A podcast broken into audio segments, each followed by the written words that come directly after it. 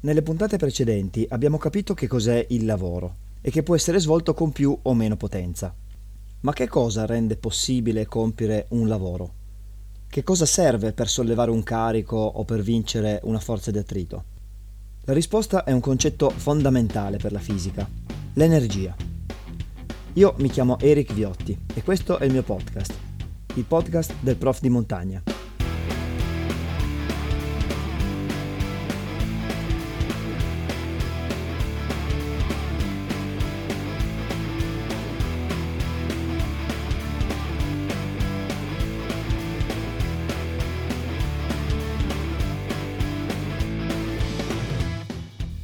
Dato quello che vi ho detto prima della sigla, la definizione di energia è abbastanza scontata. Essa è la capacità di compiere un lavoro.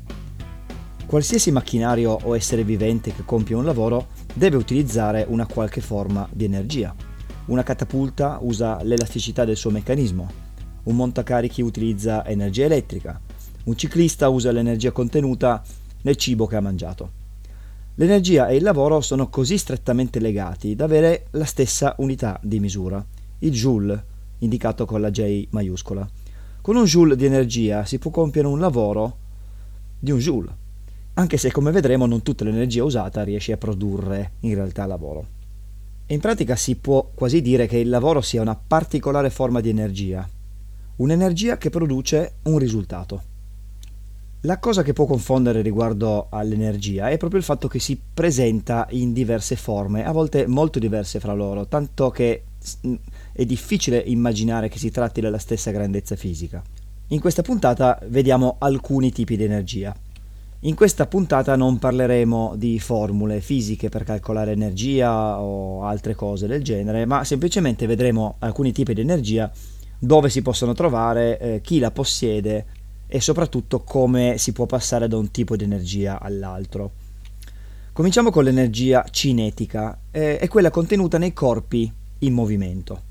Per esempio una freccia eh, contiene abbastanza energia cinetica da vincere l'attrito col bersaglio conficcandosi in esso. Vedete, l'energia cinetica della freccia è stata in questo caso proprio la capacità di compiere un lavoro. Se io lancio una freccia a mano lentamente, non darò ad essa abbastanza energia cinetica da poter compiere quel lavoro. Oppure ancora l'energia cinetica di una bicicletta lanciata a grande velocità, pur smettendo di pedalare, consente alla bicicletta di fare un piccolo tratto di salita, senza bisogno appunto di pedalare, grazie al fatto che l'energia posseduta dalla bicicletta in movimento riesce a compiere il lavoro di sollevare la bici e il ciclista sopra. A proposito di sollevare qualcosa, parliamo dell'energia potenziale gravitazionale. Ogni corpo che si trova ad una certa altezza in un campo gravitazionale possiede questo tipo di energia. Basta pensare a quanto lavoro può fare l'acqua contenuta in un lago che si trova in alta montagna, se la sua discesa viene sfruttata, per esempio con un mulino o con una centrale idroelettrica. E un oggetto può acquistare una grande velocità se cade da una certa altezza, quindi il fatto che si trovi in alto è sì una forma di energia perché è la capacità anche in questo caso di compiere un lavoro. E ovviamente si deve trovare ad una certa altezza rispetto a qualcosa, lo vedremo meglio quando parleremo della formula di questa energia. Però eh, è chiaro che sarà, eh, il riferimento sarà rispetto al punto in cui l'oggetto può effettivamente cadere o scendere, in cui quindi può sfruttare l'energia per compiere il suo lavoro una menzione particolare va fatta per l'energia meccanica, che in realtà non è una eh, terza forma di energia, ma è semplicemente la forma di energia che corrisponde alla somma dell'energia cinetica e dell'energia potenziale gravitazionale. Un pendolo che oscilla, per esempio, contiene energia meccanica che si alterna continuamente da un tipo all'altro, perché quando il pendolo si trova in basso si muove veloce e quando invece si trova in alto rallenta. Quindi cominciamo un po' eh, ad avere una prima idea di come cambiano i tipi di energia trasformandosi eh, da uno all'altro. Un'altra forma interessante è la cosiddetta energia potenziale elastica. Questa si trova all'interno dei corpi elastici, però solo nel momento in cui eh, vengono deformati. Per esempio, un arco, teso però dalla forza, per esempio, di una persona, può scoccare una freccia a grande velocità, mentre lo stesso arco, se non è deformato, non può fare questo lavoro. Una molla compressa può saltare fino ad una grande altezza. Molti movimenti del corpo umano si basano sull'elasticità delle nostre fibre muscolari, dei nostri tendini e addirittura delle nostre ossa. Poi abbiamo il calore, la cosiddetta energia termica. Tutti i corpi che ci circondano contengono calore perché le molecole di cui sono composti sono in continua agitazione. Il livello di agitazione delle molecole è quel, quel, quel valore fisico che è indicato dalla temperatura. Le molecole rallentano quando la temperatura si abbassa e diventano immobili alla temperatura di meno 273,15 gradi centigradi, che quindi è la più bassa temperatura possibile e infatti misurata in Kelvin è il cosiddetto zero assoluto.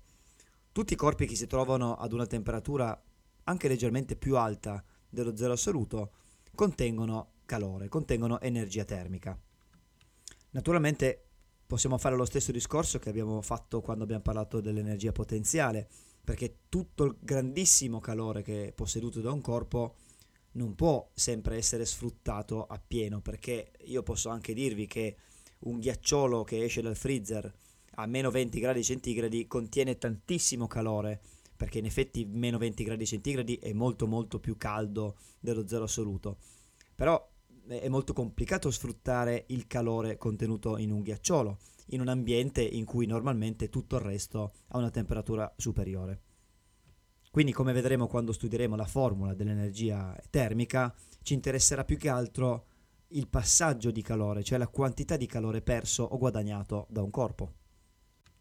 C'è poi l'energia chimica, che è un termine abbastanza generico per indicare l'energia in pratica contenuta nella struttura molecolare dei corpi. Eh, un litro di benzina, una bottiglia piena di benzina contiene un sacco di energia chimica perché la benzina è in grado di eh, esplodere se è miscelata con l'aria ossigenata eh, e quindi far muovere un motore a scoppio. Ma anche un panino contiene energia chimica eh, mangiato da un essere umano è in grado di essere trasformato in un'altra forma di energia grazie al fenomeno della digestione. Insomma, ogni molecola, ogni sostanza può contenere più o meno energia chimica e ovviamente dipende da chi o che cosa riesce a sfruttare questa energia, il lavoro che si può ottenere da essa. Bene, ci sono molti altri tipi di energia, ma diciamo che con questi che abbiamo visto possiamo già eh, fare parecchi ragionamenti. Veniamo al punto fondamentale di questa puntata. L'energia non si crea e non si distrugge ma si trasforma da un tipo all'altro. Cosa intendo dire? Eh, è vero che l'energia ha la capacità di compiere un lavoro, ma in realtà all'interno di ogni lavoro c'è una sorta di creazione di una nuova forma di energia. Basta pensare quando, grazie ad un lavoro, io sollevo un oggetto. In pratica, sollevare questo oggetto è compiere un lavoro, sì, ma è anche dare a questo oggetto dell'energia potenziale gravitazionale. Bene, ogni volta che si vede scomparire dell'energia, oppure ogni volta che si vede comparire un'energia, bisogna sempre pensare che siamo di fronte ad una trasformazione. È come se il numero di joule dell'universo fosse un numero finito e in effetti è così. Non possiamo produrre joule, non possiamo creare energia, possiamo semplicemente trasformare un tipo di energia in un altro tipo di energia. Per capire bene questo concetto facciamo qualche esempio. Il primo è il pallone da basket che rimbalza sul pavimento. Immaginate di avere un pallone da basket, siete in palestra e lasciate cadere questo pallone, che ne so, da due metri di altezza. Beh, all'inizio della caduta, appena lo lasciamo andare, il pallone è immobile, diciamo, per un istante nell'aria, però si trova ad una certa altezza rispetto al pavimento, quindi la sua energia posseduta sarà energia potenziale gravitazionale. Siccome il pallone a questo punto è lasciato libero di fare quello che vuole e si trova dentro un campo gravitazionale, ovviamente cadrà. Cosa vuol dire che cadrà? Vuol dire che la sua velocità comincerà ad aumentare secondo eh, la legge del moto uniformemente accelerato, avrà un'accelerazione di 9,8 metri al secondo quadrato perché siamo sulla Terra e comunque comincerà a cadere. Dal punto di vista dell'energia, la caduta non è altro che una trasformazione tra energia potenziale gravitazionale ed energia cinetica, perché se ci pensiamo ogni aumento di velocità del pallone, quindi ogni aumento di energia cinetica del pallone, corrisponde a un abbassamento di questo pallone, si avvicina sempre di più al pavimento e quindi sta perdendo energia potenziale gravitazionale. Stiamo assistendo quindi alla prima trasformazione. L'energia potenziale gravitazionale durante la caduta si trasforma in energia cinetica. Il pallone continua a cadere fin quando non incontra il pavimento. A quel punto succedono due cose. Prima di tutto il pallone si ferma, cioè ha raggiunto la sua massima velocità, quindi tutta l'energia potenziale gravitazionale eh, si è trasformata in energia cinetica, ma incontrando il pavimento il pallone si ferma, quindi questa energia cinetica di colpo scompare. La seconda cosa che succede però è che il pallone si deforma. In realtà si deforma anche un pochino il pavimento, ma questo è un po' meno evidente. Insomma, si deforma questo pallone perché si tratta di un corpo elastico e la caduta, l'urto con il pavimento lo deforma. Quindi ecco la seconda trasformazione. L'energia cinetica che aveva il pallone si è trasformata in energia elastica. Questa energia elastica a sua volta è libera di compiere il lavoro per cui diciamo eh, è nata, no? Cioè riportare il pallone alla sua forma originale. Facendo questo movimento, facendo questo lavoro, succede che il pallone riacquista un'energia cinetica verso l'alto. Quindi il pallone riperde l'energia elastica che aveva acquistato deformandosi, ritorna alla forma originale, però nel frattempo eh, ri- riacquista energia cinetica. Questa energia cinetica che cosa farà? Farà sollevare il pallone e se ci facciamo caso il pallone sollevandosi comincerà di nuovo a rallentare perché di nuovo avremo una trasformazione. Questa volta l'energia cinetica si sta trasformando al contrario rispetto a come ha fatto prima in energia potenziale gravitazionale. Ora, se il mondo fosse perfetto e senza perdite, il pallone dovrebbe tornare alla stessa altezza di prima, perché vi ho detto che l'energia non si crea, non si distrugge, eppure noi sappiamo perfettamente che se lasciamo rimbalzare un pallone non tornerà mai alla stessa altezza da cui è caduto. Infatti se lo facciamo rimbalzare più volte, rimbalzerà sempre più in basso fin quando smetterà di rimbalzare. Ma allora come si spiega questo dal punto di vista dell'energia? Bene, è abbastanza semplice eh, quando il pallone colpisce il pavimento e quando si deforma e anche quando torna nella forma originale, compie dei movimenti che producono attrito. Questo attrito in pratica ha l'effetto di produrre dell'energia termica. In pratica il pallone si scalda e si scalda anche il pavimento su cui il pallone ha urtato. Questa energia termica va a togliersi all'energia che aveva il pallone, quindi in pratica l'energia potenziale finale dopo il rimbalzo avrà un pezzo in meno, gli mancherà una, una piccola parte, una percentuale, che fa in modo che quindi il pallone ritorni ad un'altezza leggermente inferiore rispetto a quella da cui era partito. Vi faccio un altro esempio molto veloce, l'arciere che tende l'arco e, che cosa fa? Accumula energia elastica nell'arma, l'energia che proviene dai suoi muscoli.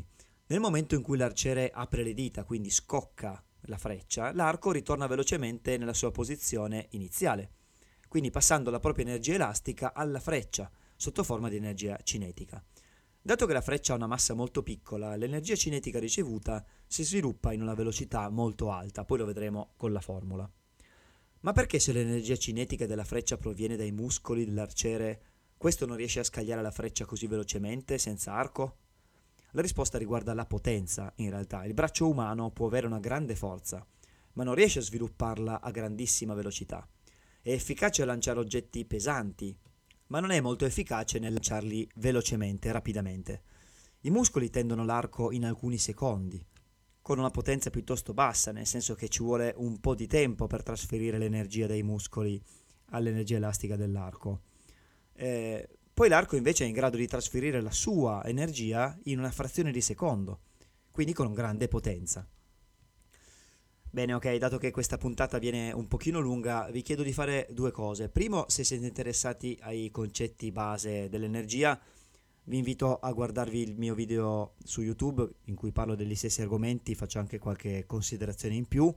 E la seconda cosa che vi chiedo invece qua su Spotify è se vi è piaciuta questa puntata di lasciarmi magari 5 stelle, perché in questo modo davvero state in pratica consigliando questo podcast ad altre persone. Vi ringrazio molto.